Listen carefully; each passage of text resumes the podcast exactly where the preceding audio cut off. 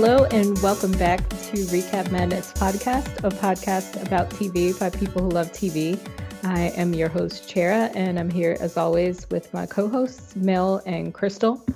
And uh, today we are continuing our dive into season two of Motherland Fort Salem uh, with episodes three and four, A Tiffany and Not Our Daughters. Um, so we left off in episodes one and two uh, with Ray and Abigail making it home safely after nearly dying on the terrain mission. Um, Raelle finds out that she was the sole source of the witch bomb. Um, Tally becomes her younger self again. She's no longer a biddy, um, but she's left with this lasting connection to Alder. And Abigail is met with disappointment on all fronts first she finds out she's not she wasn't part of the witch bomb and then in her relationship with Adil she's confronted by Khalida and pretty much told that like you know that relationship isn't going anywhere. So a lot happened in those two episodes. Um, so let's just dive right into episode three tiffany. Um, so this one begins with petra and alder asking the president and the vice president to open up witch text testing centers so they can identify all the latent witches um, so they can you know identify them for both conscription and also for their own protection. Because we know at this point that you know the camarilla were was able to um, they were able to identify a bunch of bellweathers and kill off that line and no one knew who they were. Um, so the president and the vice president aren't really into it at all um, and then Alder does something interesting. She decides to puppet President Wade again and force her to sign the order allowing the centers. And like, I was so surprised she did this, like, out in the open, like right in front of Petra, right in front of the vice president. I wonder, like, how did she do it? Because it seemed to take a lot out of her the first time she did it. And this mm-hmm. time it was just like she didn't even she barely even blinked.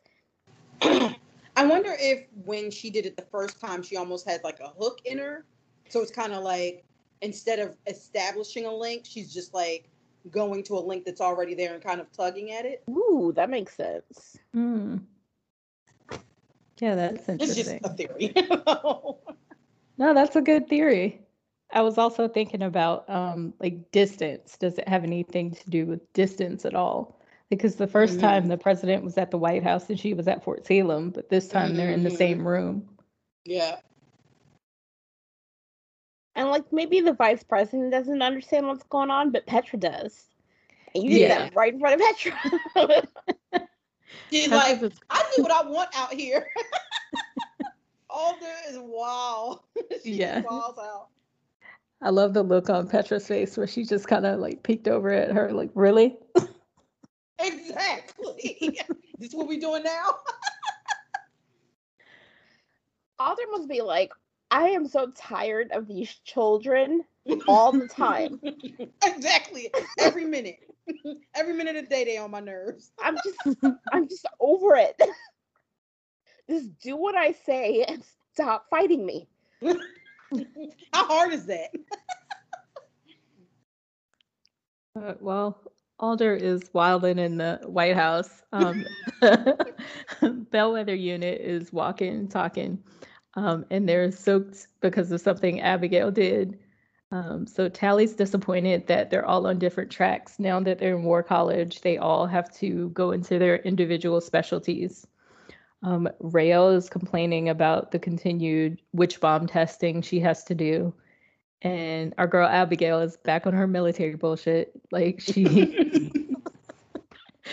was she ever off it? no. Not really. But she took a little she took a little break there. She took a little emotional break. but now she's back.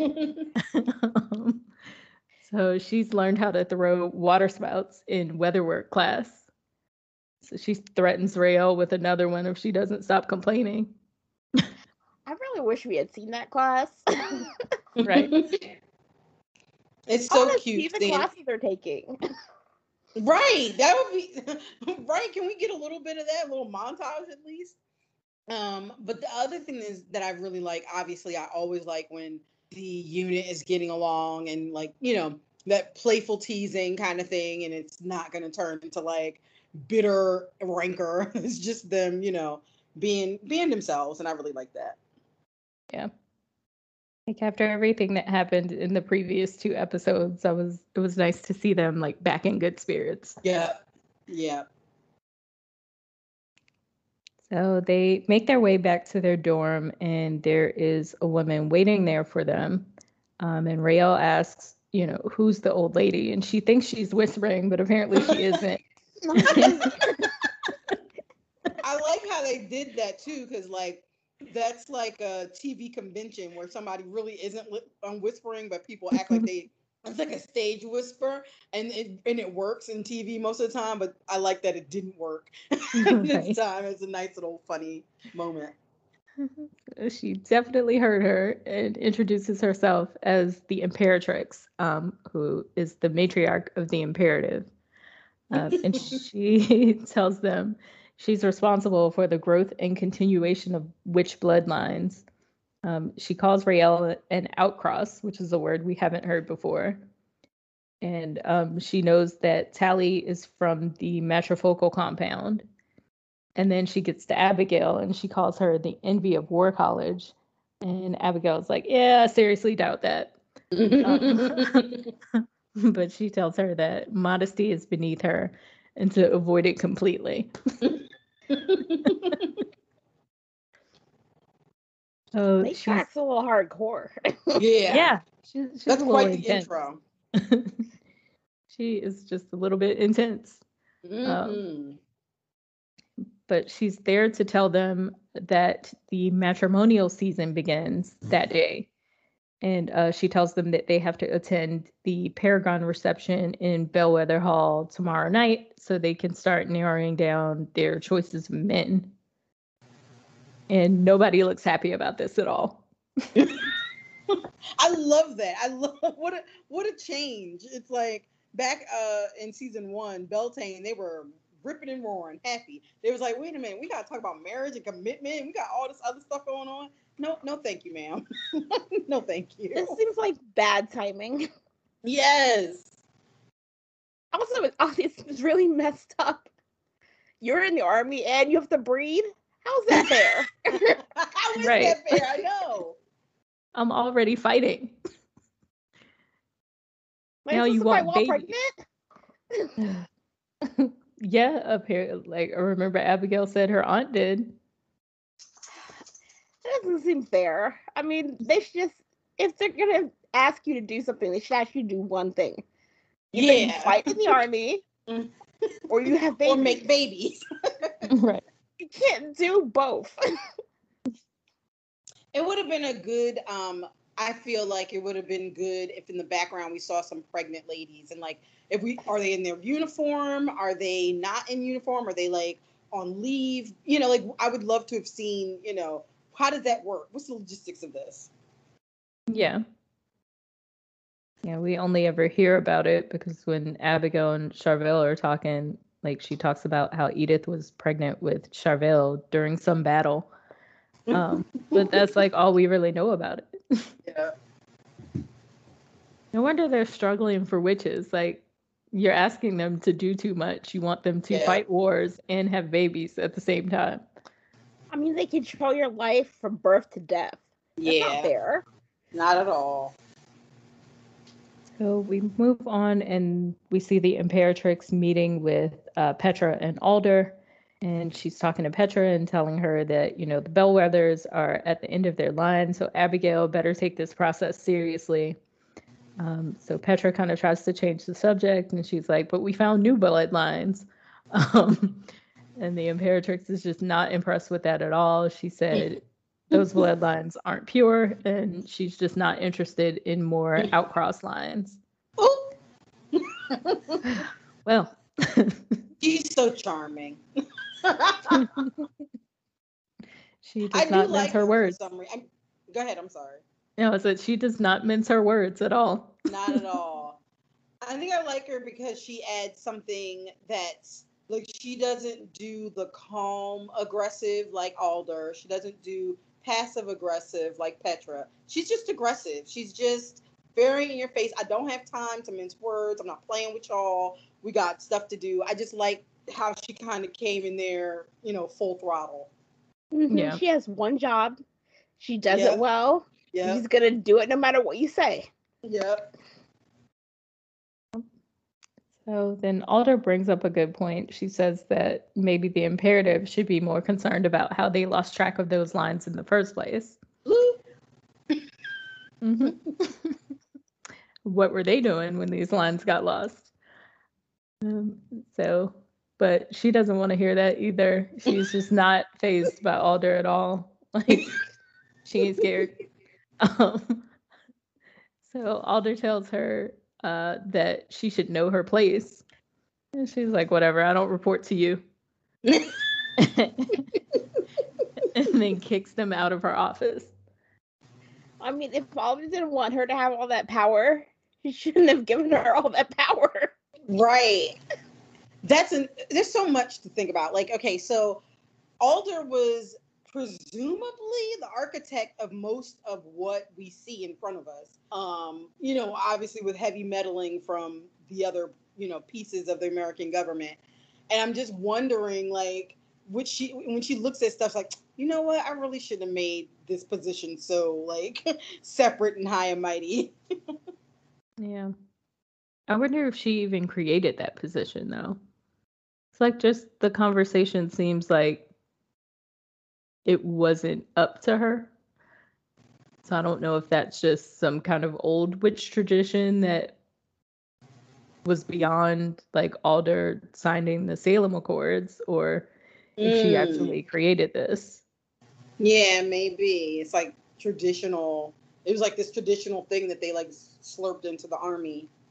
Right. Or it could have yeah. been just the government ensuring that they had more soldiers. Hmm, that's a good point. Yeah.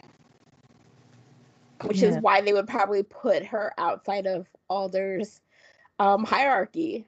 Yeah. So Alder couldn't order her to stop. Mm-hmm. Exactly. Or like cut out this switch line or do this. She's like, no, she's this isn't their own position. Oh, Alder is not happy that she can't tell the Imperatrix what to do, like she does everyone else. Um, so she calls her arrogant, and she and Petra walk out. Um, and Petra, I love Petra, very pointedly tells her that the danger of ha- it's that's the danger of having no one to answer to but yourself. Ooh. Ooh, yeah. Petra's like, hey, you remember when you popped puppeted the president twice? twice. The second time, right in front of me. This is what happens when you're not in charge, doesn't it? so Alder lets that first one go and asks her about um, the Camarilla, and she updates Petra on the situation with the Hague. Um, but Petra is Petra as always, so she can't just let it go. So she delivers one more part- parting shot and tells her that she's very good at getting people to see things her way. It's just nonstop roast this episode. Yeah. I'm like, why are you like this? But oh, now I understand Abigail. like, right. so we cut back to Raelle, and she is working with Isadora, trying to get Mother Mycelium to do something, but it's not working.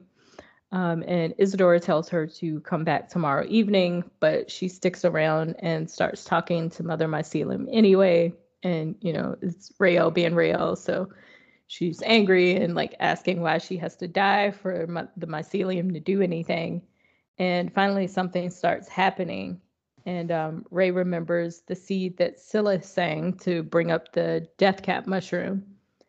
Um, so she tries that and then Mother Mycelium starts to reach out to her, but it goes left quickly mm-hmm. and it mm-hmm. ends up like choking her. But luckily, uh, Isadora came back and was able to save the day. She had like some other seed in a box that made the mycelium back off. I don't know I why Raelle. was it trying to kill her? was it just trying to become one with her? Hmm. Good point. I was thinking. I was. I was kind of thinking that too. Like, was it like punishing her for? Did she like? Did she mess up, or was she overstepping? Um, you know, getting too big for her britches, or was she, was it trying to reach out, but it was just not something she can handle? There's so many avenues this could be. Yeah. Mm-hmm. Back with the Imperatrix. This is a very Imperatrix heavy episode. Um, so she now has Abigail in her office and she's discussing the integrity of the bellweather line as like one of her greatest accomplishments. I'm like, okay, but what did you really do? and Abigail says, you know, she's more than just traits. Um, but the Imperatrix tells her that breeding is how they win the war. And then she tells her that she wants her to handfast with Gregorio Shellbark, which Abigail is absolutely not having it. Oh, the Imperatrix tells her that, you know, she's like her mother, and, you know, Petra also had a flighty side, but they were able to get her to at least narrow it down to the three men that are Abigail's fathers. Abigail was like flighty, my mother. Right. Petra, are you sure? right. Uh, Abigail wants them to extend her the same courtesy of letting her choose. And somehow the Imperatrix knows about Adil and tells her, she calls him the earthquake boy. Um, like so, my grandmama. right. That, little, that little earthquake boy.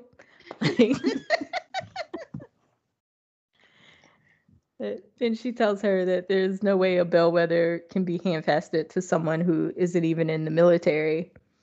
And for a final blow, she tells her that her timetable is going to be accelerated or, and her handfasting will take place at the end of the year.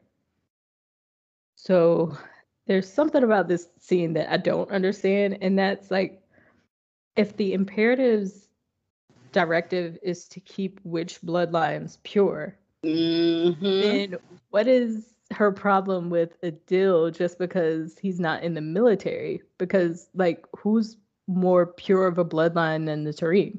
Yeah, that's my um that was my feeling too. Um but then I was also thinking like sometimes stuff isn't logical. It, you know, like things in society. Things in society there's so many things that aren't logical. Like yeah, that would make sense, but then they also just have a kind of military supremacy about um, in their mind. So you know, on the one hand, it doesn't make sense that she would, you know, dismiss him out of. Not only is he Tarim, but he's really powerful, and it's just like they they would make a great kid, but but you know, it's just kind of that military supremacy they feel. Yeah, I think it's that exactly. It's these military families that have been around since the founding fathers, and it has to be one of those here. There must be a lot of interbreeding. There Yeah. has to be. Because you don't have a lot of witch lines, probably. Mm-mm. Yeah. But Mel, who knows?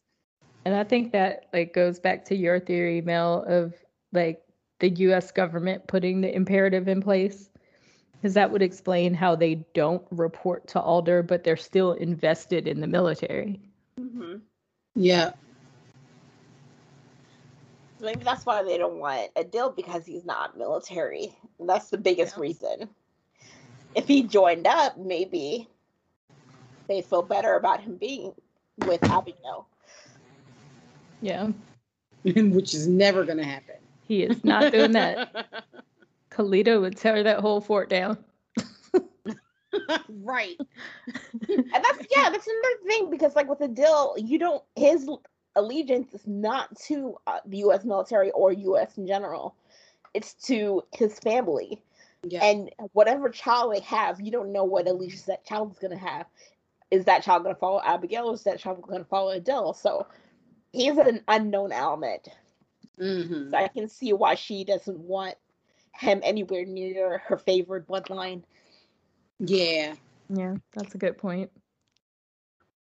So we go back to the unit and they're back together and discussing the events of the day. And uh, Tally asks Raelle if the mycelium tasted weird, like, which is such a Tally question. Like, that's what you ask when I almost die. and Abigail is pissed that her friends are doing these important military things. Like, you know, Ray has her witch bomb, Tally has this connection to Alder, um, but she doesn't even get to choose who the father of her children is going to be. Um, then a bell rings and Tally runs off to tutor Penelope Silver. Um, and Penelope is frustrated that she can't sing the seeds correctly, and she's upset about how things have changed between her and her dad since discovering she was a witch. And um, Tally brings up her mother again and tells her how her mother was upset that she joined despite her dispensation. And I don't know why Tally keeps bringing up like her relationship with her mother to try to make Penelope feel better because like your relationship with your mother is non-existent. Exactly. you don't talk to There is that no lady. relationship. We have not seen you pick up a phone in I don't know how long. Episode two. you haven't talked to her since before you graduated. We cut to uh, Anacostia and Scylla. They're still on their un- undercover mission and they're watching footage of what happened to Penelope in the church uh, with that shady couple they met. Um, and the couple tells them about how their daughter isn't allowed to play with her friend Tiffany anymore because they found out that Tiffany is a witch. Um, so while they're talking, a man comes over and they find out that, you know, he's paying these people to attend these rallies. And back in the car, um, Scylla and Anacostia argue about methods briefly before they decide we're just going to follow him and see if he leads us to any of the Camarilla higher ups. It sounds Wait. like being a witch is contagious. you can still play with witches. Right. Like, This witch hate, it, it's a lot. yeah. Tiffany's just a witch. She doesn't have measles. It's okay. right. She doesn't have COVID. right. If she had Oh COVID, just let her play with her. I feel like these people would be anti-maskers. We're Oh, not gonna yeah. let our child. They're all those school." things. they definitely. All the things, all the things that you think they'd be, they definitely are. Yeah. they fit the description. so the Imperatrix continues her meetings with everyone, and uh, she has Tally and Raelle in her office this time. And she tells them she's not sure what to do with them. Um, she's kind of intrigued by Raelle's recent enhancement with the witch bomb, but um, Ray, of course, is not interested in any of it. She's like, I'm not interested in hand fasting or men.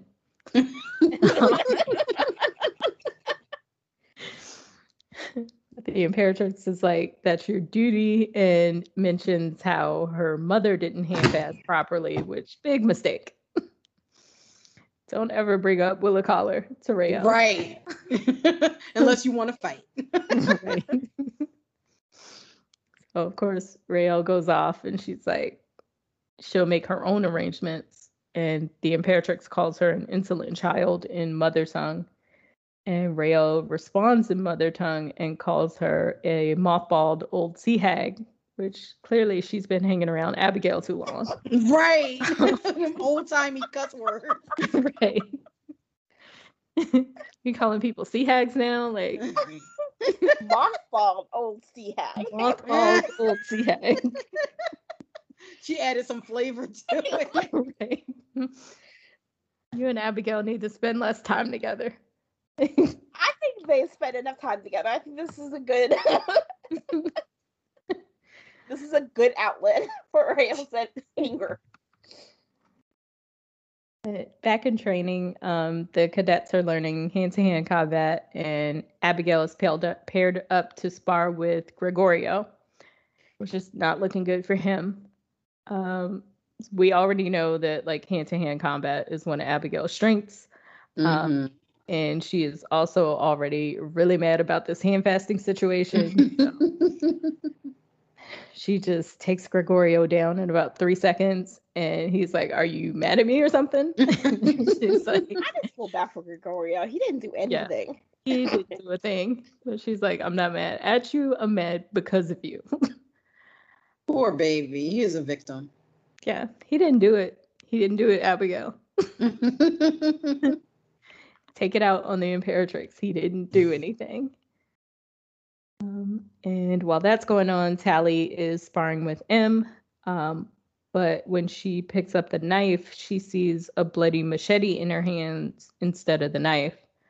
Um, but M tells her, like, the blade is clean. I don't know what you're talking about. So her visions are happening more frequently now, it seems like. And Raelle has returned to Isadora's lab to continue the experiment, and Alder is in there watching. Um, Raelle ends up blowing out the wall, um, trying to do whatever my, the mycelium is supposed to do. Um, and that has Alder intrigued. She's like, oh, okay, let's uh, continue this weapons test. See, all of a sudden, like Raelle's more powerful. Mycelium was trying to connect with her, just Mhm. in a way that almost killed her. Whoops. Oops. Well, she doesn't deal with people very often, so my Mycelium's just like, I was just trying to help you. you the one who was tripping. Right. And now she's stronger and she apparently speaks mother tongue.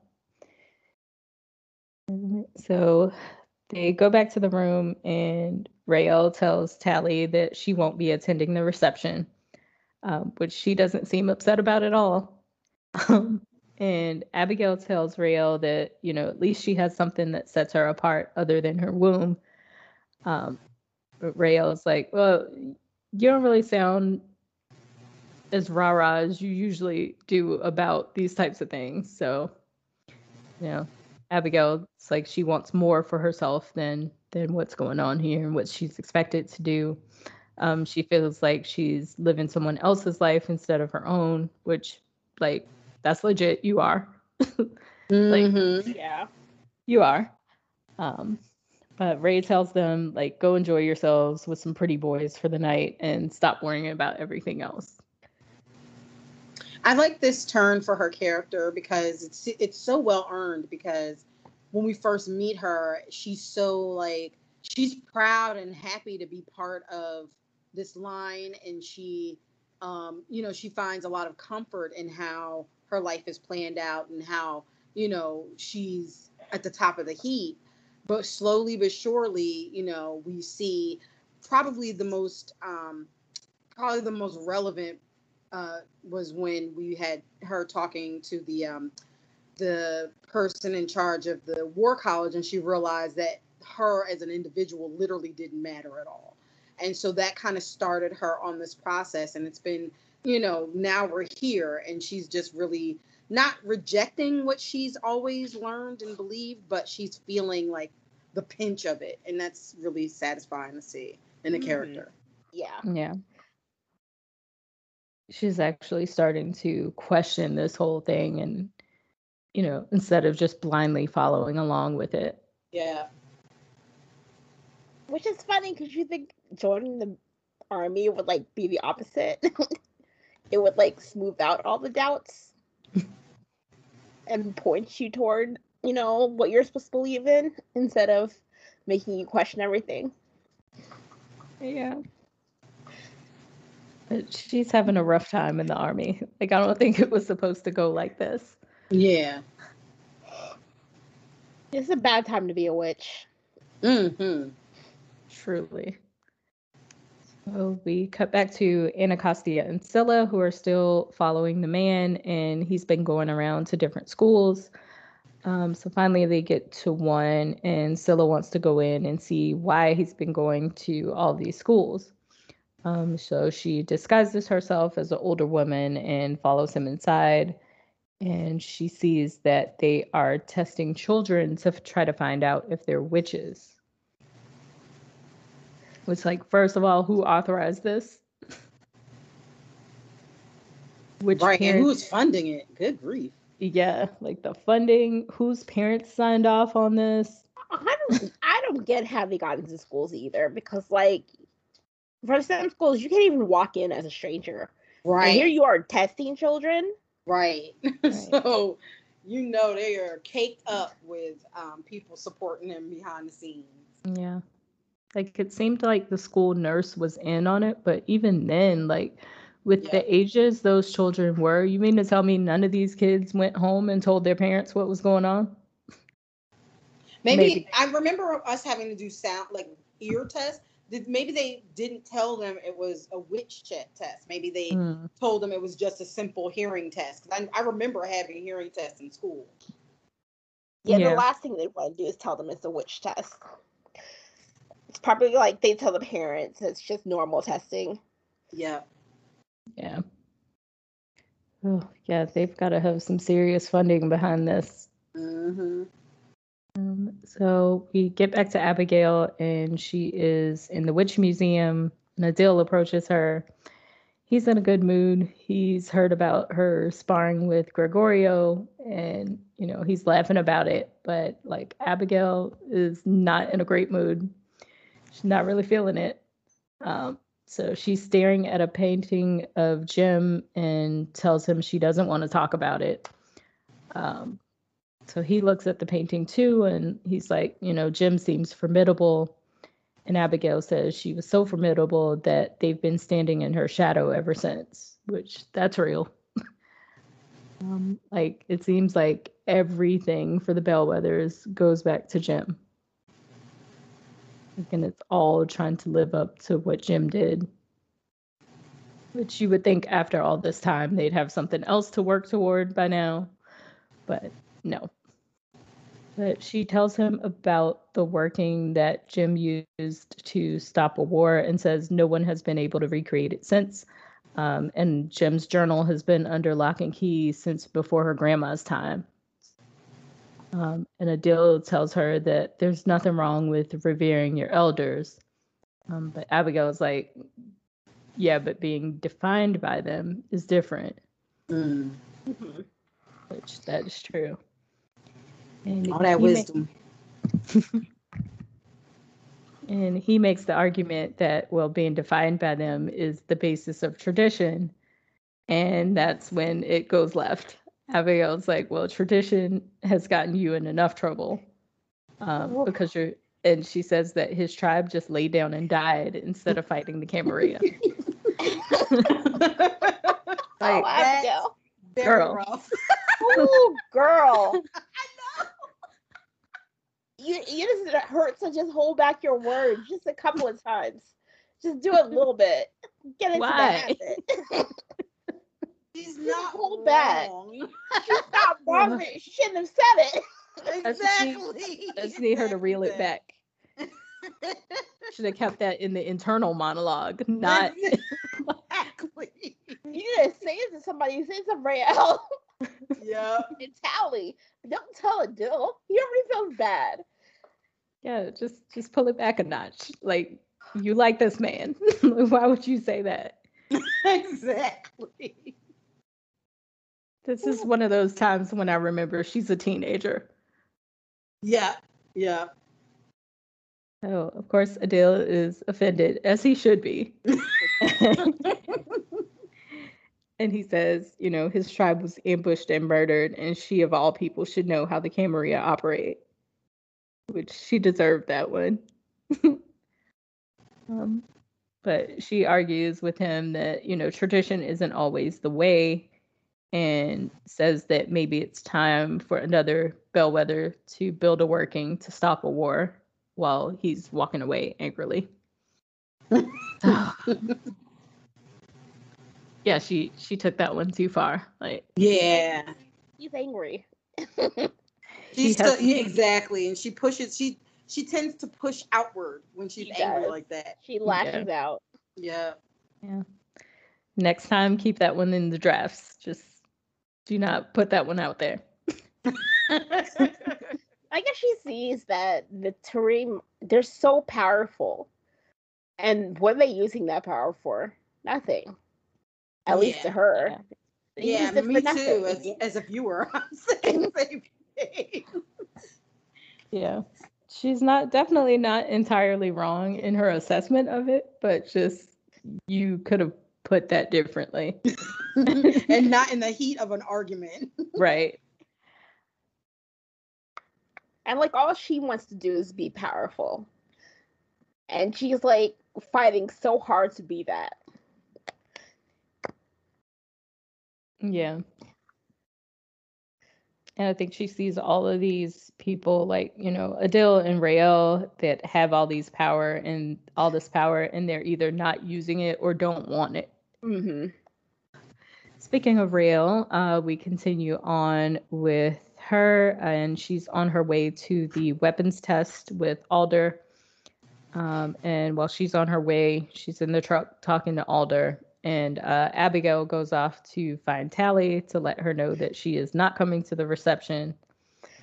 Um, she tells Tally that something important has come up, and Tally offers to come help, but she tells her no, she has to do this herself, and tells Tally not to tell anyone what she's doing, which is not hard because she has not said what she's doing yet. Like you have literally told no one what you're doing, so I don't think Tally can tell. Bad plan. we know whatever she's up to is ridiculous because she hasn't told anyone. so Scylla and Costa Anacostia continue on with their mission and they're still following that same man. Um, and Scylla tells Anacostia that it looks like the Camarilla have been doing that testing for a while. Um, and Anacostia puts it together and she realizes that that's how they found all the lost bellweathers that they killed. Um, so Scylla disguises herself again and she gets out of the car to go see what he's doing. And then the man walks up behind her and catches her. But lucky for her, Anacostia was there and she came to the rescue and knocked him out. Okay, I get how you test the kids, but how are you testing the adults? I'm wondering if they tested the kids and then just traced it back. So they tested mm. the child and then found the parents and then the grandparents and just like traced it traced it back oh, that way. Okay, that yeah. What an insidious plan. That is so awful. It is right. so bad especially when you think about like the lost bellweathers who didn't even know they were descended from bellweathers like they have no idea what's coming. So we get to the reception and tally is standing around looking nervous. Gregorio walks up and brings her a drink and he tells her you know not to worry and that he has her back and that they go off to uh, start mingling with the rest of the rest of the people there. He's a nice guy I like Gregorio a lot. I like Gregorio. Mm-hmm. Abigail is tripping. Like Gregorio is nice. And good looking. And good looking, yeah. I bet he smells nice. mm-hmm. Be like Petra. Find yourself three men. You can have Adil on the side. Adil, have... who probably doesn't even watch you right now. right. Adil is out at this point. but if you can get him back, you can have them both. Right, because that's how this thing rolls. Uh, we get to the uh, weapons test, and Alder is joined by the vice president and members of the Hague delegation. And Alder's a little shocked because she said she was expecting President Wade, which, like, why? why would you be, be expecting her after you puppeted her? You think that woman doesn't know you did that? She didn't know the first time. I thought she did. I don't think so. Did she not know? Because hmm. if she knew, wouldn't she have done something? Yeah, I was. I, yeah, I was of the same mind that like mm-hmm. she hmm. may not real uh it's I, I don't know. I, i'm actually kind of conf- at this point i'm kind of confused about what she knows and what she doesn't know because i'm like how does she not know? But at the same time if, she, if her will, will was truly subverted and not just puppeted in the moment then she may not know. Mm. yeah. Maybe it's one of those things where like you have a feeling that something happened, but you can't quite pin down what it was. But, uh, the vice president tells Alder that President Wade has come down with some kind of bug, which that's a lie. Um, but Petra walks Raelle down to the test site and she's being all reassuring and trying to keep Raelle calm. Um, and the test begins and Raelle delivers. She blows up a bunch of stuff and everyone is shocked. and pretty mushrooms grew up in the landscape. right. I wonder if the mushrooms do anything. Like, do they know. cause like do they cause some kind of lasting damage to the landscape or are they just pretty to look at? I need them to explain this witch bomb thing to me like I'm five. yeah. So we get back to the reception, and Tally is talking to some boring boy who can't stop talking about his family for whatever reason. Um, and in the middle of that conversation, she starts to have a vision and she sees that redacted soldier crying and like yelling at Alder about stealing her work. And Tally just like falls to her knees in shock at what she saw, and everyone like runs to her to see what's going on. Which these visions, like she's getting all the tea. Right. also it's good strategy if you don't want to hand fast with anybody let them think you're crazy right that's true uh, they go back to their room and Raelle's back and she's talking to Tally about what she saw. And uh, Tally tells her that she now knows that the redacted soldier's name is Nicte. Um, Tally changes the subject and she starts to ask Raelle about her night um, Raelle tells her she blew up a bunch of stuff in front of the vice president and brass from The Hague. And Ray asks Tally if um, they finally noticed that Abigail isn't there. So she's like, Bells didn't come home last night. And like assumes that she must have had a lot of fun at the reception and just spent the night somewhere else. Um, but Tally tells her that Abigail didn't come to the reception. And that's when they see a storm starting outside the window, which we know who that is. Um, Ooh, Abigail. Mm. Yeah.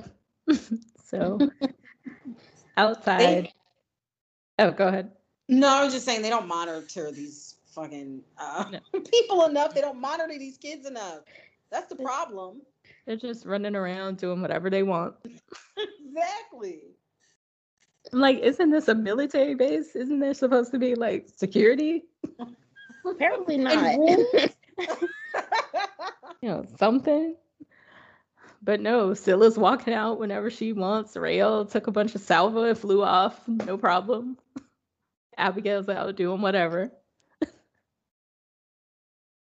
So outside, Adil is walking across the campus as the weather tar- starts to turn and like he immediately realizes it's Abigail and runs to look for her and he finds her in a field trying to spin two tornadoes at the same time um, and she loses control of them collapses and starts coughing up blood which like girl what are you doing?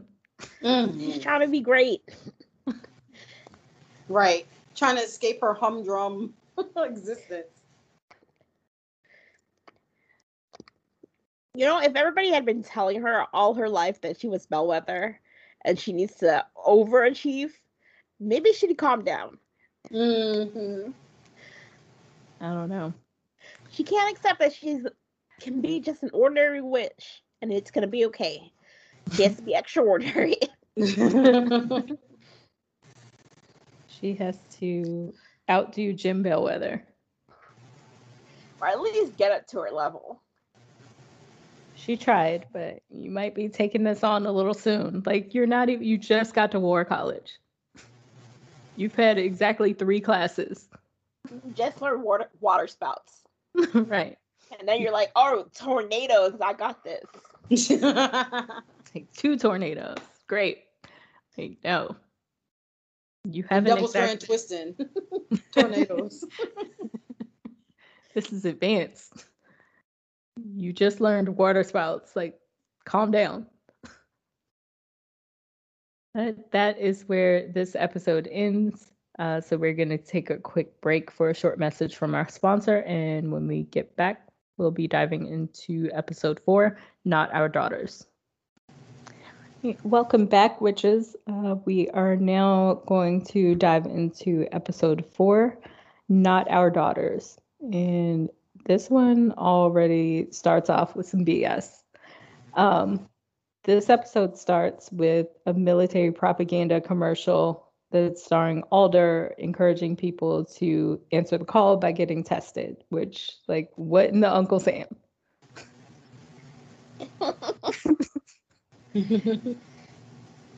Like, who, like, why? I feel like you should have gone with something if you were trying to encourage people to get tested and there's already all this tension and people don't feel like it's fair, they don't want their daughters joining. Like I feel like you should have gone with something a little more contemporary. I think you should have gone with the truth. Either join us or the Camarilla will kill you. Yeah, I feel like this was just really what very like tone deaf and not a well thought out plan on their part. You don't have a marketing team or nothing. Like what? Yeah, I think their marketing team is all in the military, so they buy into it. They need to hire like an outside consultant for these things. Yeah, they would. They should have. That was Yeah. that was a um, mess up on their part. Yeah. You know, actually, maybe since Alder has always been the military, she is Uncle Sam. this has been the, this has been like their um marketing since marketing was happening for the military. It's always been her. And you would think a really pretty lady would be a good uh, thing, like a tent pole to you know rally around. But nope. No, they're like, we know who she is. Mm, so we back at Fort Salem. Um, Adil is helping Gregorio study for mother tongue when Abigail walks up and like Adil is clearly still very mad at her for what she said, which again, don't blame him. Mhm. He is absolutely right to be mad. Uh, Gregorio clocks the tension and he is just like makes an excuse to leave so they can continue their argument without him. Smart man. Um, Adil asks if anyone knows the weather was her and asks her why she just doesn't break it.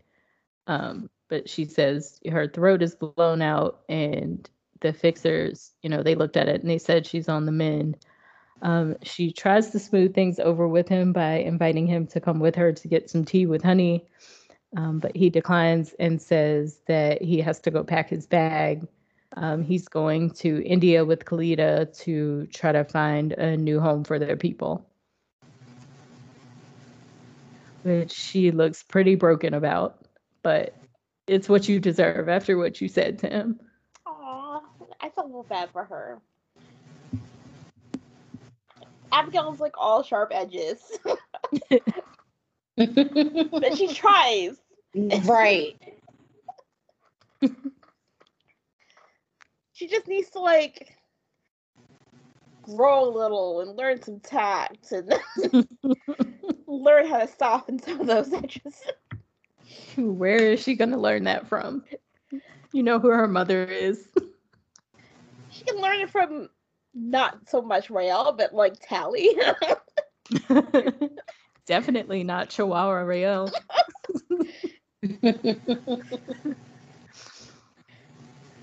Uh, Abigail decides to go take her frustrations out on some mannequins with the, you know, billion dollar mannequin budget they have. Um, and she's getting in some practice with two scourges. uh, while Tally is still researching, trying to find out about this Nicte situation. And um, Tally is still clearly a little mad at Abigail for ditching her at the reception. But it's it's like a cute mad, not like a Yeah. real mad. yeah, no, no. It's it's a playful mad. She's not gonna like punch her in the face anytime soon or anything.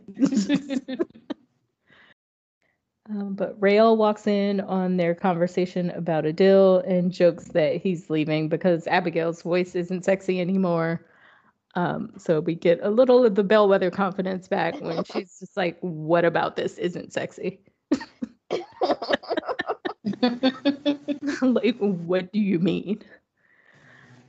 Um, and Tally is saying she's a little skeptical of Alder because like none of the history books show her being at the battle, but like she clearly saw her there in her vision. Um, so she knows there's some kind of cover up going on here. It's like I feel like that was obvious from Nicte being hidden in the picture. Like they're trying to erase something here. I mean, yes, but at the same time, Tally, do you really know where these visions are coming from? Hmm, that's a good question. I, I, I, it's interesting because it clearly, it almost seems like you know, there, there's some. It's almost like the connection she had with Alder. It's like something or someone wants her to know certain things before it like leaves her, like fully leaves her or something. I Hmm. don't know. Yeah, that would make sense. I wonder how many times they've done something like that, like reversing somebody from being a biddy. Probably Maybe not it's the often. first. Yeah. I can't imagine just having somebody know, not necessarily all your secrets, but be, be in your head, be privy to your thoughts, and letting that person go, especially Alder. Yeah. Alder out here breaking laws left, right, and center. You can't let people go. Know that? So in Alder's office, um, Petra is explaining to Alder why she had Anacostia work with Scylla. And Alder is not happy that her orders to ship Scylla to prison weren't followed. Um, so Alder just kind of dismisses Petra, tells her to give them the room.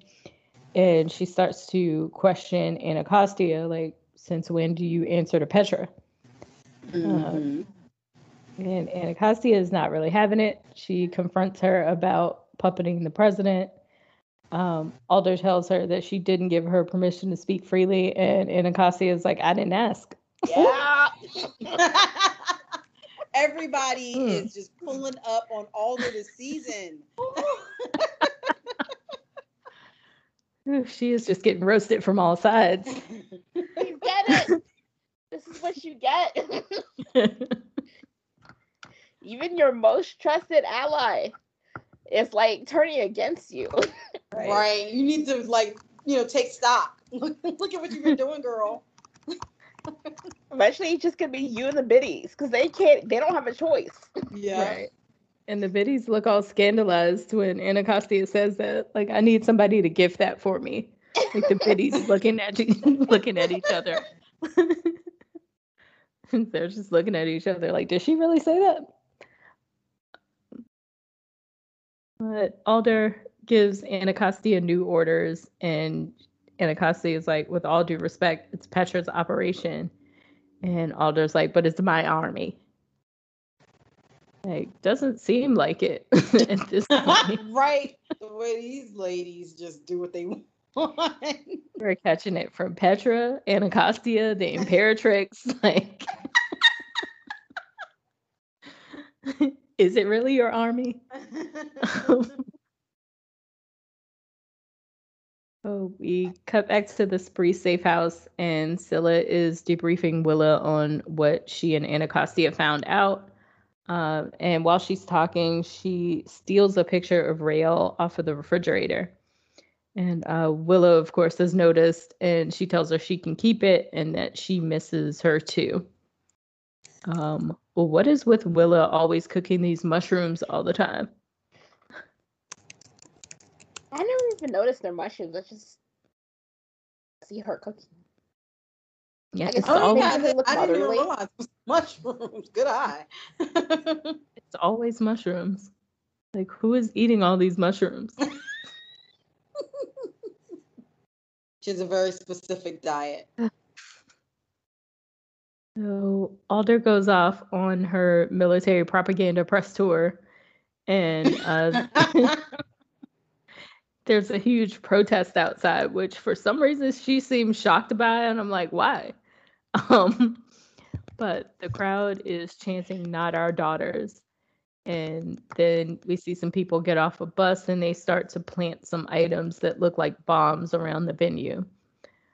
Like, I don't know. I am so baffled by like Alder's shock that people don't want this. I think Alder is really divorced from the common people. so she just stays in the military with military people and military families who want to be there. So like I don't think she understands like she didn't even see the Camarilla coming in, so the Camarilla were like on top of her. Even though everybody kept saying the Camarilla are back, we think this is the Camarilla, and she's like, "No, I eradicated them." Like, She could be really shall never blind to what's going on. I've eliminated that threat 300 years ago. Like, no. no, you did So not. she lady. doesn't see she doesn't see like how the hate has grown since like these spree attacks have been happening. She doesn't see the common people. She just sees Yeah. the military. Yeah. He definitely exists in a bubble. Yeah. At And that least- other thing about that is that like they're um, the protectors of the United States and all this kind of stuff, and the protectors of the civilians. But because they're in that bubble, there's no real connection to the actual work they're doing. It's just this is what my duty is, but you don't really have a connection to the people you're supposedly protecting. So you know, and they don't have a connection to you, and so that's already like a faulty situation you know, just right there, then and there. Right. Yeah, because we really never see them interact with civilians other than when they went to that pageant or festival or Yeah. whatever. And it didn't go well. yeah. So we get back to uh, Fort Salem, and the Bellweather unit is having lunch with Petra, and everyone's eating except Abigail. Her throat's still bothering her, so she's just sipping hot water instead. Um, of course, Petra is talking to her about her hand fasting prospects, and she tells her that Gregorio is in high demand, which, of course, he should be. Um, what Abigail says. Abigail. oh, I need her to reel it back. Like, keep going. Keep going. Abigail's like, that's because he's a safety school with a penis. very nice. Very, very nice, Abigail. And it Gregory almost, didn't do anything to you, Abigail.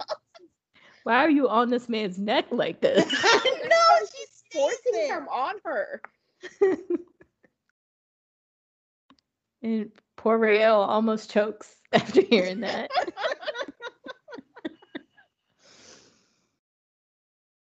Abigail's like, isn't fighting the Camarilla more important than hand fasting right now? And Petra's like, no, I mean, there's more than one way to fight. And she tells her that their family has to fight back in any way they can after Charvel.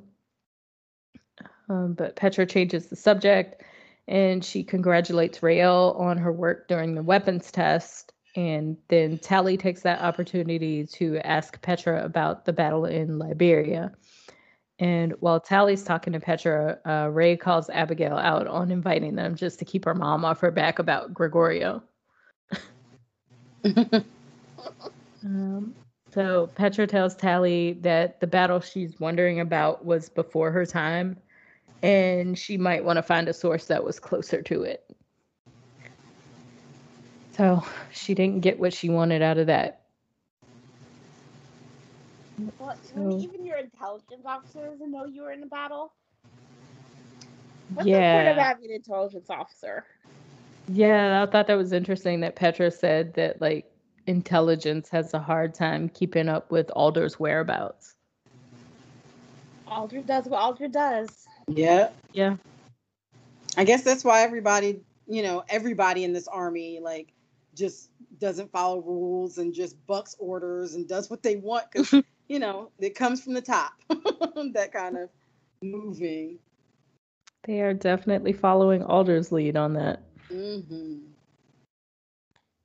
So they go back to the room, and uh, Raelle is looking through the cards for all their suitors, which, like, they have playing cards for this. Like,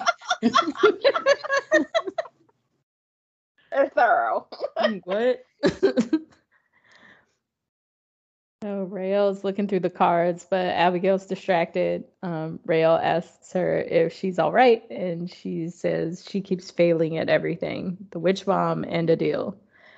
Um, and Ray tries to comfort her by asking her if Tally failed with Gerit or if she failed with Scylla. And Abigail's like, You definitely did not win. Which I mean, true. Points were made. Um, Oh, but Raelle tells her that, you know, they're all stronger for their experiences. Um, but she's also not convinced that Abigail and Adil are done. Um, and Abigail's favorite person comes in, Gregorio. um, here I is. Here. Um, so he comes to tell them that they have orders coming down from the general, and they go listen to those. Um, M is telling them what's going on, and Gregorio makes the mistake of mentioning Adil. And Abigail tells him he should worry about his own love life, since apparently he's in demand. And he was like, You seem surprised by that.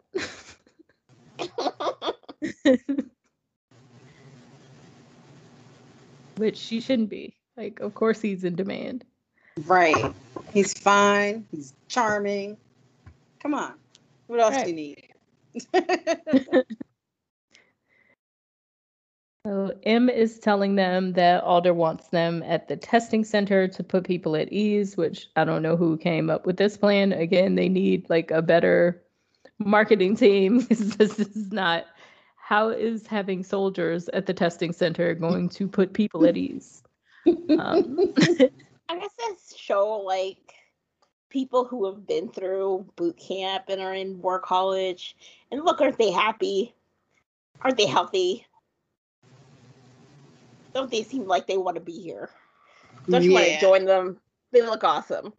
Join my gang. It's a gang. the army is a gang. Join my gang but then also like i just feel like okay so you can have that and then at the same time like you said, be a little bit more real. Like we have these threats, and you know we can. It, it's kind of like a lie to say we can quote unquote protect you from threats when your job is literally to lay your life down in battle. So you can't really quote unquote protect them, but like you know, there's strength in numbers. You know, right. and just kind of you know push that idea. Yeah. What they don't know is that they're gonna go to boot camp and a lot of them are going to be sent to the front line without yeah. any of the knowledge they would have gotten from war college. Yeah, right. You don't. And you don't get to die. learn mother tongue. Like they're just sending you out there with no weapons. but let's not tell them that. Oh, yeah, don't tell them like the real deal. Like be real. Like okay, if you get sent to the front lines, we are not going to teach you mother tongue first, and you don't get to learn about off cannon work. So basically, you're just going to die. And then I don't know why she why would you pick well, not I won't even say the whole bellweather unit cuz like Tally, okay, good example. But why would you pick Abigail and Raelle to be like the face of this thing? Like the two most miserable looking people in the world. yeah, that was purely TV plot stuff because they are not good choices. no. Like pick the happy people. Talia, understand. Glory Moffat. Like you could have picked her. Raelle and Abigail?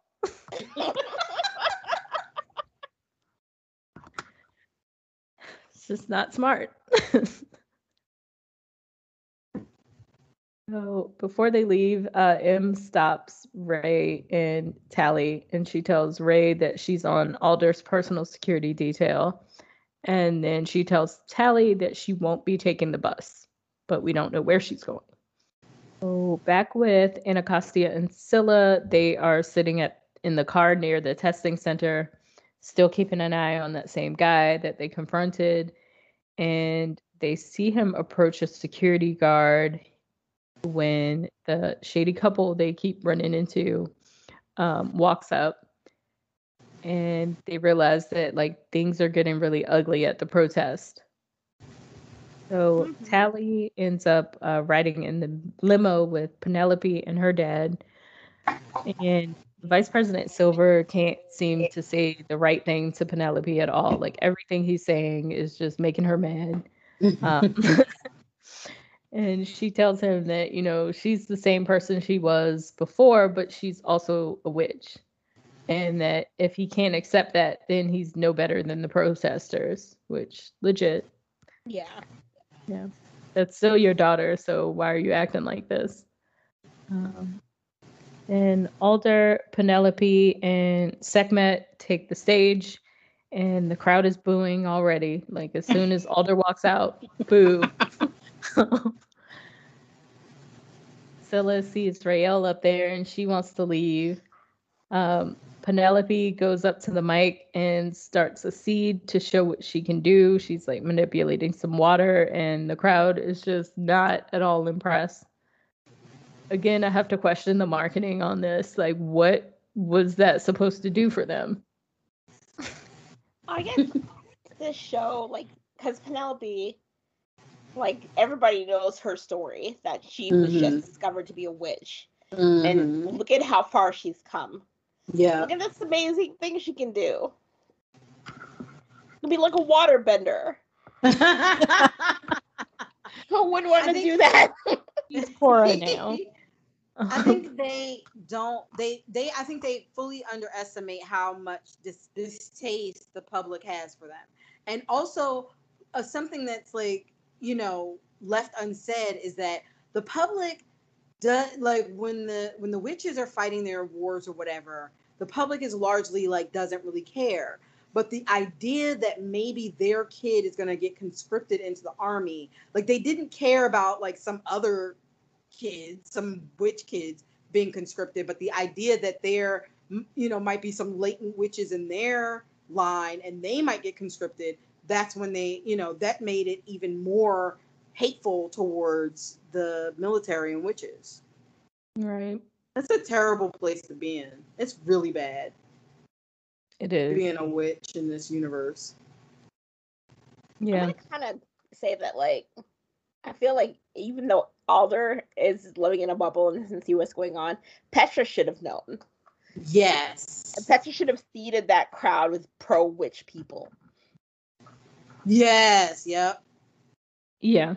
Because the Camarilla has got this down. Like they have got the propaganda down. They are are getting their numbers up. They are like taking over crowds and like taking over audiences. And the eh, the witch army is doing nothing. You can't just keep going on as if everything is the same and nothing has changed. There's been a big seismic shift. Yeah.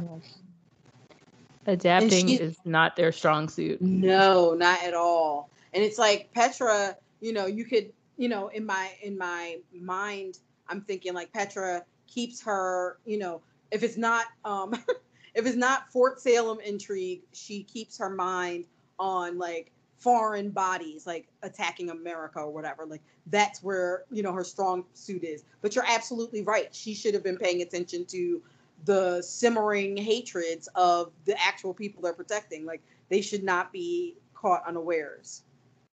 Yeah. Oh, the crowd is not impressed. Um, Alder speaks. The crowd continues to boo, um, even though they're bringing up the first potential recruit uh, to the testing center, and it's clear that like she is just terrified by this angry mob surrounding her. Um, and some men jump over the barriers and they throw a Molotov cocktail at Alder, which Raelle warns her in time for her to duck. And it hits the American flag behind them and sets that on fire. Symbolism. Mm-hmm. Okay, it's time for my um e- episode, I guess. All of the thirst. but when she stood kind of standing up with the fire in her eyes, whew, that was a good look. that would have won me over. yes, you can have my daughter. Go ahead, girl. Do what you're gonna do. I mean, I would have thought she was gonna literally set that audience on fire with her mind. she had that look on her face, like I will do this. She did have the the Drew Barrymore and Firestarter look. so Alder goes into the testing center and they are testing the first potential recruit. And it turns out that she is a witch, and Alder welcomes her. Um, Abigail and He was Raelle. happy. Mhm. He was happy to find out she was a witch. Yeah, she was. She seemed relieved and happy. Yeah, it's like, you know, finding a place to belong for some. That's, you know, because they probably always kind of felt something was off. Yeah. Yeah, she did mention that. Like she always felt different. So she's happy to be accepted, and Abigail and Raelle are watching her as she says goodbye to her boyfriend. And Abigail's being cynical. Um, she says that the army is going to eat her alive, and Raelle's like calling her out, like, whatever, you don't have to be okay about Adil.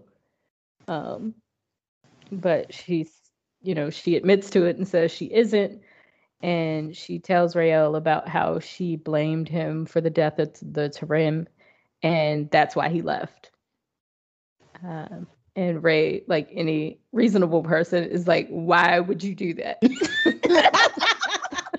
is wrong with you, you donkey?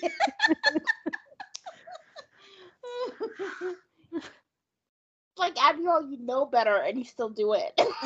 right I know, girl. Damn. she's just like I don't know I just don't know she doesn't even know why she said it. Um, so Anacostia warns Alder that the Camarilla are on site and they have something in motion, but she doesn't know exactly what. Um, Alder tells them to keep the negatives inside for a while and to get her General Bellweather. Um, so Alder and Petra discuss their options, and Alder says that for today, they should keep up the lie and say it's the spree. That was a Uh. bad plan. It was like, what is wrong with y'all? Again, like again, we're gonna keep up this lie about the Who spree. who does it serve? I don't know, but like people are literally dying because of the Camarilla. The And, like, longer you keep this silent, the worse it's gonna be. Yeah, and, and it's like okay, so so the big issue is that people don't trust witches because the spree of killing the you know populace, and so you know you you're gonna say okay, here's some more killings made by witches, and it's just like no, tell them that there's like other you know pieces on the board now. Yeah. I really wish they had explained in detail what her logic was for this. Because it doesn't make any sense. Other than no, I was about to say maybe you want them to think that the the spree killing um uh which is now puts them all in the same boat or something but like it's it's that's gonna fall apart the minute you know we reveal because you're gonna have to reveal that it's not the spree anymore Right. And we've already had that moment where Willa, you know, has the soccer stadium saying our ancient enemy has returned. mm, yeah exactly yep Yeah, it's just I wasn't following her logic on this one. Like, why are we still trying to put this on the spree at this point? Okay, maybe because the spree are attacking everyone. The Camarilla are specifically targeting witches. So if they let out that there is a group that is specifically targeting witches, it's unlikely that they'll get people stepping forward to announce that they're a witch. They'll probably work even harder to go underground after that. Yeah, you make a good point there, but but yeah. if if if you impress upon them, they're finding you anyway. So you might as well get an army around you to keep you safe. I don't know. I just feel like it's still. I I see your your your explanation, but I also think that I don't know. Yeah, I see that, but I feel like if that's the case, then this would have been a prime time to tell people like hey look we have this other enemy out there. They're targeting witches. Like they're they killed you know a whole line of bellweathers. They're in so, schools. They're in yeah, your schools. they're in your schools. They're testing your yeah. kids so if you let us know who you are we can all work together to try to keep you safe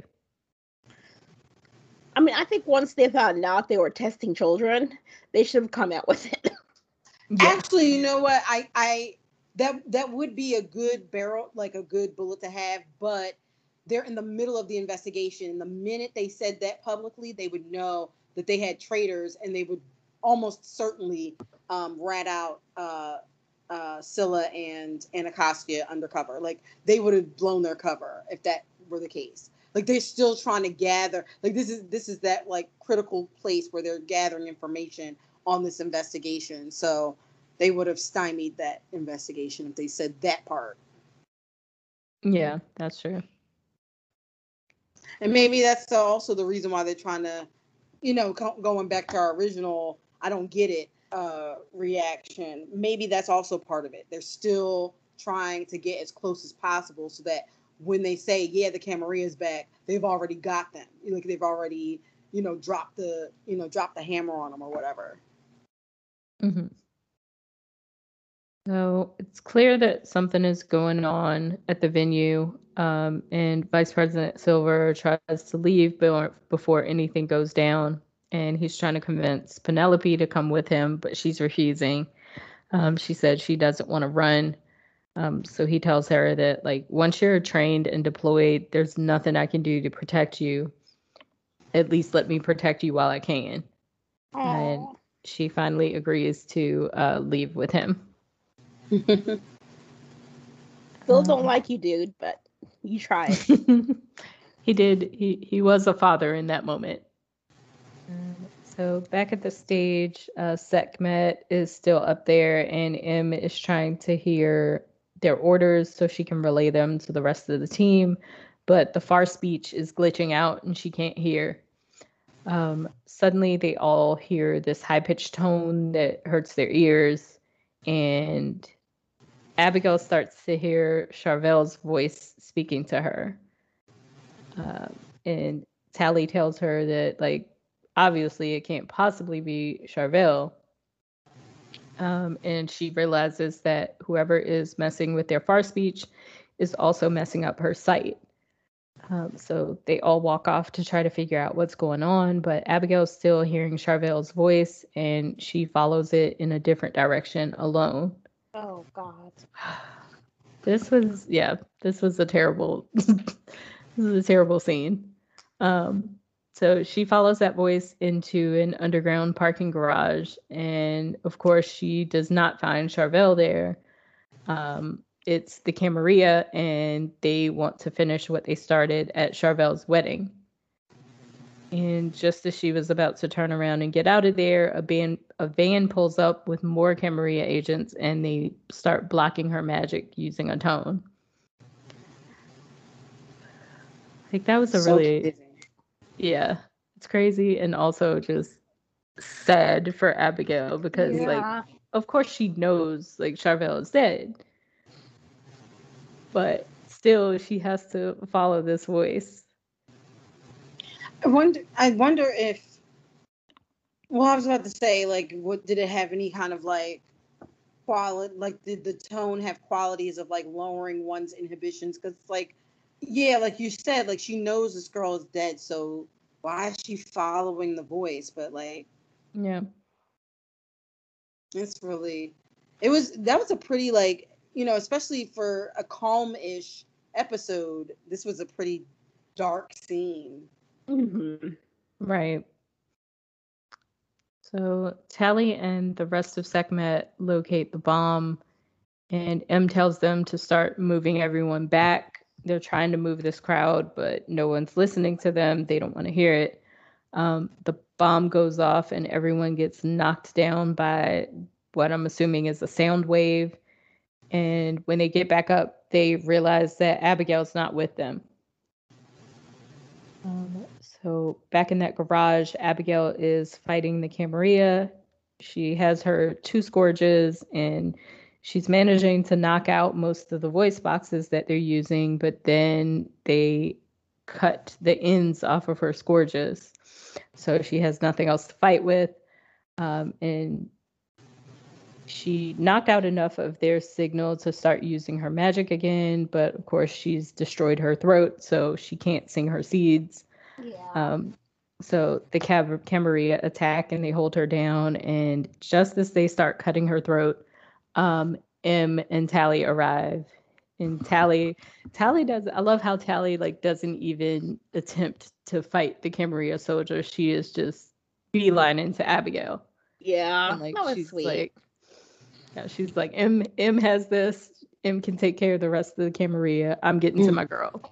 Mm-hmm. when Emma's like, I'm really gonna enjoy this. I'm like, yep. You sure did, M. And I I'm gonna enjoy it. watching you do this. I need more M. yes, please. More M scenes, please. Poor Abigail, she just goes through it. Uh, yeah, she is having the worst time. Like ever since like halfway through season one. it just started falling apart for Jeez. her. Oh yeah, Tally like runs straight to her and she's like holding her while she's just sobbing. And um back outside, Anacostia tells Scylla it's time for them them to go because like everything's going crazy. Mhm. Um, but Scylla sees Raelle. Um, and someone throws a rock and hits Raelle in the head. And Raelle turns around and she actually catches a glimpse of Scylla for a brief moment. But then she's distracted when someone runs into her. And when she turns back around, Scylla is gone. Um, but she goes to the spot where she was standing and she finds a picture of herself. So obviously Scylla was really there because who else would have a picture of her? Exactly. And then also, it's like a picture she's not seen of herself, or maybe she has seen of herself, but like, where would she? She didn't. She know she didn't give it to Scylla, so where would it have come from? Right. Yeah, that's a question I had when I saw that. I was like, does she has she seen this picture before? Like, is anything going through her mind about where Scylla might have gotten this picture? Mm-hmm. Um, But back at Fort Salem, Petra and Alder are talking, and Petra's telling her that, you know, Isadora is already working to crack the Camarilla mines that they recovered. And uh, they're watching some things on the news, and the media is convinced that it was the spree carrying out the attack. Um, but, you know, while they're talking, Petra is distracted. Um, she's worried because they attacked Abigail again which is a legit worry for her to have. Like at this point, like they are clearly and very specifically targeting bellweathers in a way that they're not targeting anyone else. Yeah, because that's like the crown jewel of the military. Yeah. So we get to the infirmary and Abigail's there. Tally and Raelle are sitting there with her. And Tally asks Raelle if she really thought it was Scylla. Um, Raelle says that she'd know those eyes anywhere, but she's like, it doesn't matter right now. Um, and at that moment, Abigail wakes up and she's like, what does it matter? Um, so Tally tells her that she's been sedated And Raelle asks her if she's okay, and she's like, not really. Um, and she starts talking about how the Camarilla came for her, just like they came for Charvel, and there wasn't a thing she could do about it. And she says that she walked right into their trap because of Charvel, and she feels like she failed at saving her. And it's just a really like heartbreaking moment. Because we were used to Abigail like in the first season having all this confidence and like being so sure of herself and now she is just like absolutely destroyed. Yeah. And i think that that is i mean in terms of a character a character growth it like it feels like you know she's being beat up on but i really just feel like she's being forged. You yeah. because when she came in she had some real unrealistic almost plastic views um, and now it's like every like she has to become the person she's gonna become. Like she has to make the decision. What does she value? What is actually going on? What is actually real? What is actually important to her? And and you know, and that takes pain. Like she's going through a crucible right now, but it's hopefully gonna forge her into something stronger. Right. I hope so because they are really putting her through it. Yeah. oh, Raelle, uh, being the voice of reason for once, is like, don't put that on yourself. and um, and she tells her that you know Alder put it on the spree um, to keep people from panicking, which I still have not reconciled how that was supposed to work. Um, And Abigail says that Alder, you know, told her they didn't have to worry about the Camarilla and told her to let it go. And then she's just like done with the whole thing. She just rolls over and goes back to sleep. Like, I'm not dealing with this right now. um, which good plan because just just don't even think about it. Just, um, and Raelle tells Tally that they're hunting Abigail, and all Alder does is lie, which that is the truth. Indeed. and Tally said that, you know, Alder does what she does and it's always someone else's life she's playing with, which also that is the truth. Um, that girl spitting. she is. And then like Tally, you know, Tally has had enough. She storms off. And um, she barges into Alder's office. You know, the biddies are like hissing at her, like it's a lot going on. yeah.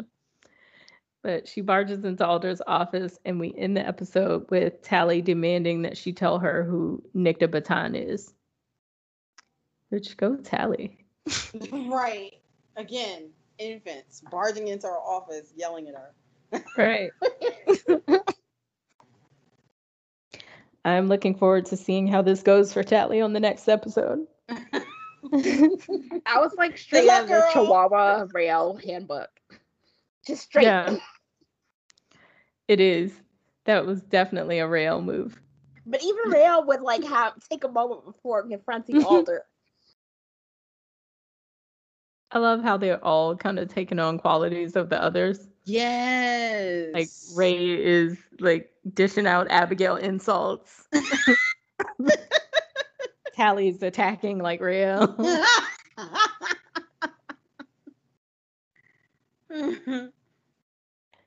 Ooh, Sea Hag is the Abigail special, so exactly.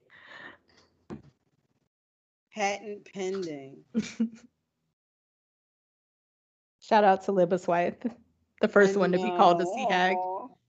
I miss her. oh, Libba. Libba. Like I need like some flashback sequences or something. You bring Libba back. right. And where is Glory?